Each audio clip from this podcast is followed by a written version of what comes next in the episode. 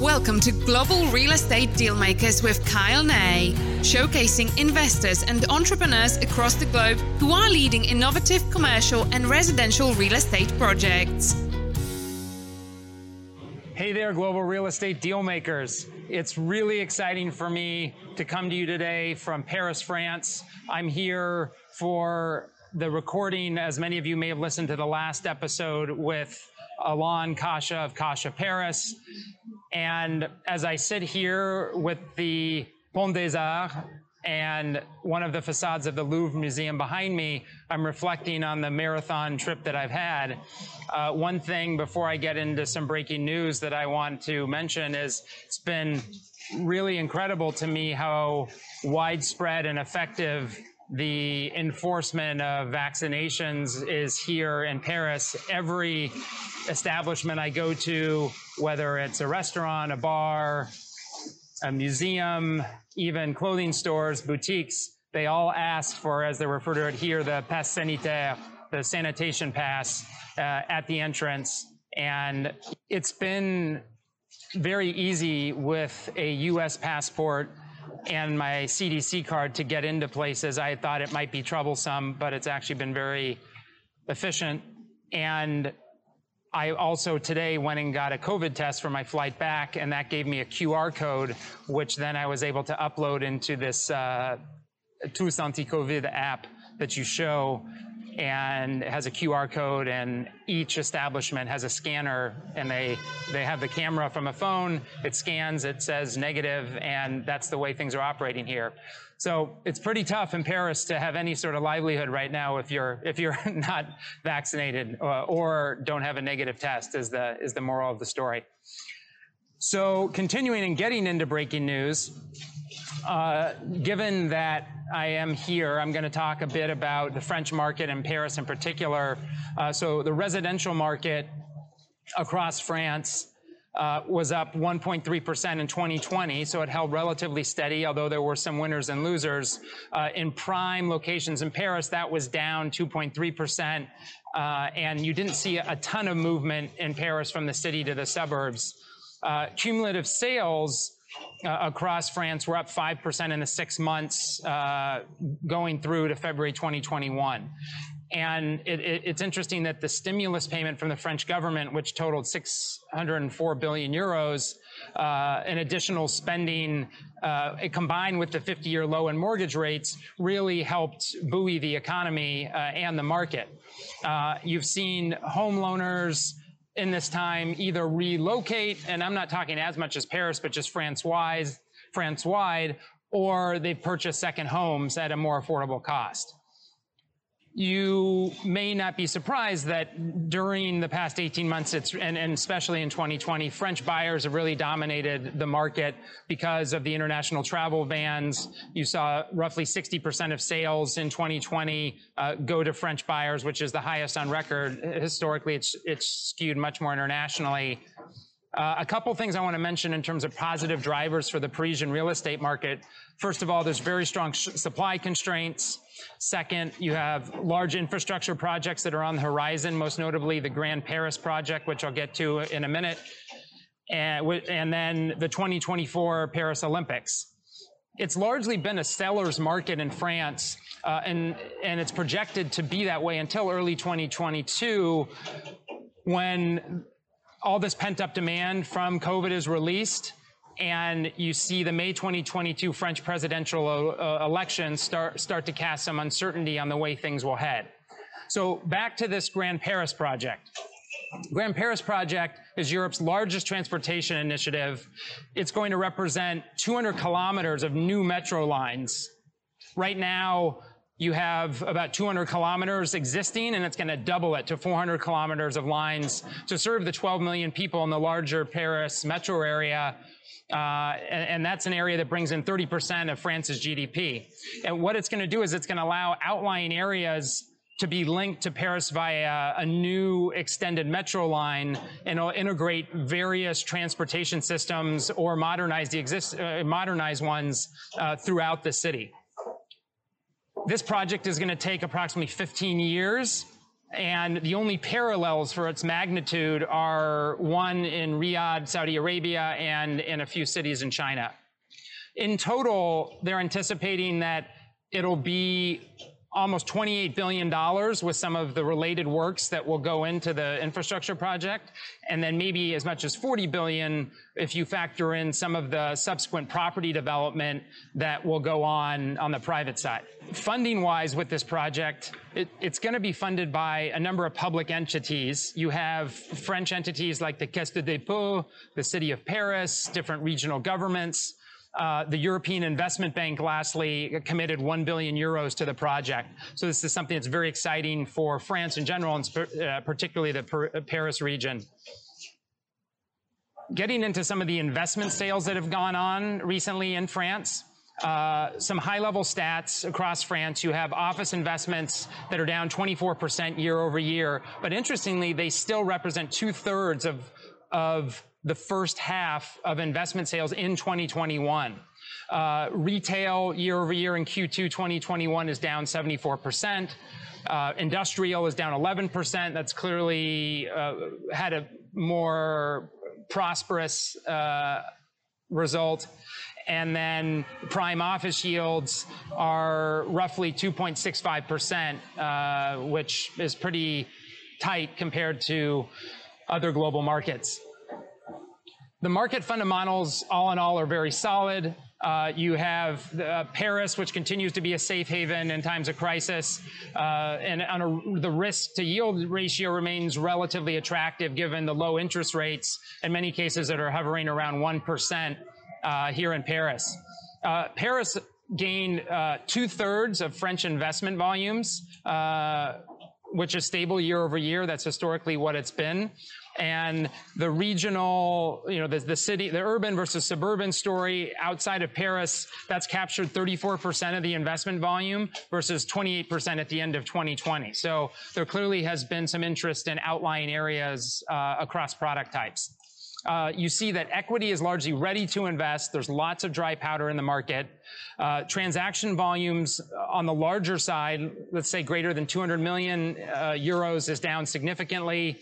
Uh, but intermediate sized transactions have fared much better, under under 100 million.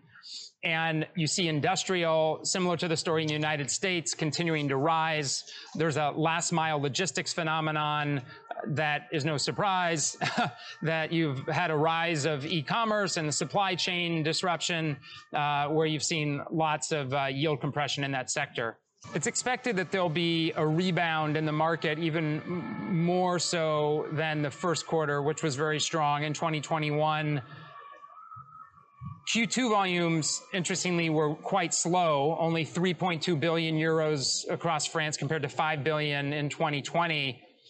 And this is due to a couple of factors. One, you've seen withdrawal of assets from the market, so uh, buyers can't find product. You have the uncertainties with the pandemic and the openings and the closures, and it conti- has continued in multiple cycles. And you also have very high prices for value add assets, uh, which has resulted in a lot of pent up demand not being able to, to transact. In total, across France, across product types, you've seen $8 billion invested in the first half of 2021. That is a 31% decrease uh, compared to last year, but it's only 11% decline compared to the 10 year average. Investors, all in all, are more risk averse these days, especially in retail. That has the most limited interest. There was only 500 million invested in retail thus far in, in uh, 2021. Investor interest in high street retail does continue, uh, and there's the expectation that in the shorter medium term that there'll be a rebound, uh, especially for well-located assets that have long-term leases and some level of, of, of, credit tenancy. In terms of investment sources, you've seen a very strong base of domestic capital. Uh, you've seen foreign investors come increasingly, especially in the past couple months, to the market. Uh, foreign capital thus far in 2021 has represented 44% of overall volumes. 21% uh, of that coming from the United States, and then 15% in, in Europe. And 10% of the total demand, or most of the European investment capital is, is from German sources. Uh, it's not terribly surprising that there's been very low investment from Asia Pacific because of the travel restrictions getting from the two, two parts of the globe. Yields in general are very, very aggressive for secure assets. Uh, and it's expected that investors are going to continue to prioritize assets. Outlook wise, going forward into the rest of 2021 and beyond, uh, equity is going to continue to be abundant. Uh, yields are going to be re- relatively favorable to bonds, which will drive more capital into real estate. It's not expected that investments are going to reach pre COVID levels, but they should approximate the 10 year average up from a decline of 11% of the 10-year average. And then you're also seeing that prime yields for logistics assets, industrial, will continue to fall below 3.5%, uh, which is a, a market decline relative to where it was even, even a year ago. Having just concluded the interview with Alon Kasha, I'm going to provide uh, some guest insights. First of all, I was really interested by his de- description of the market as being more gray than black and white here in France. I had thought that there would be defined laws in place in terms of permitting, approvals, when you need to complete a renovation, who, which parties need to come and, and see to sign off. And he said dealing with the city of Paris is a crapshoot a lot of times in essence. And uh, he gave the example of if you have a window and he renovates the window and does nothing to the window except, you know, tints the glass or puts in another pane, even though it's the same framing and everything, the city may or may not approve it. And if they say it's not going to be approved, it, it's a question of, well, what do I revert to? Because it's essentially the same window. So I thought that was uh, both comical and also very fascinating.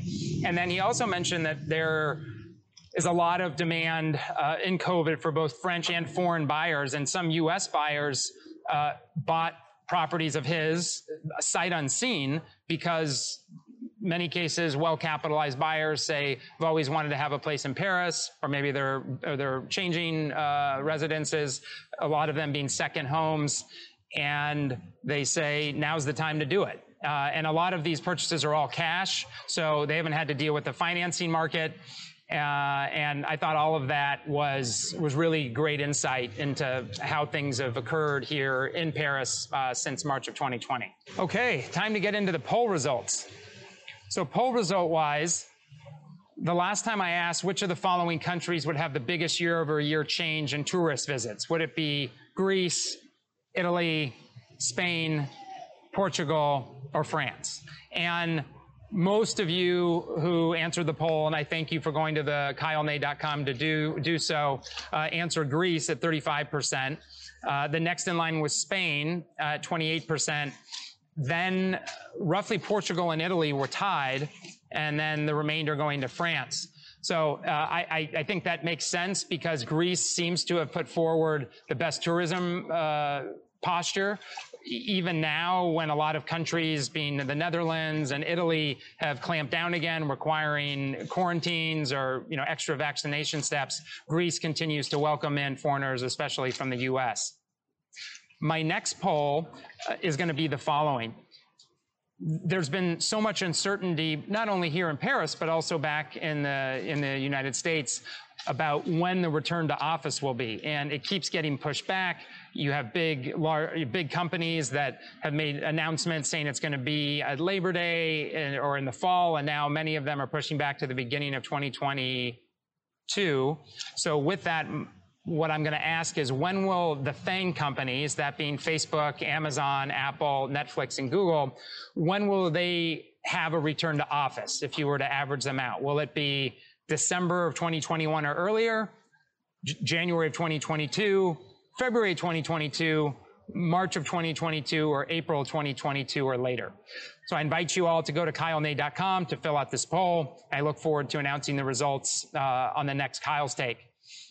Lastly, I'll just say one quick blurb about my next guest. Uh, he is uh, the co-founder and CEO of a very prominent uh, development and investment firm uh, that focuses on mixed use, mainly hospitality and retail investments.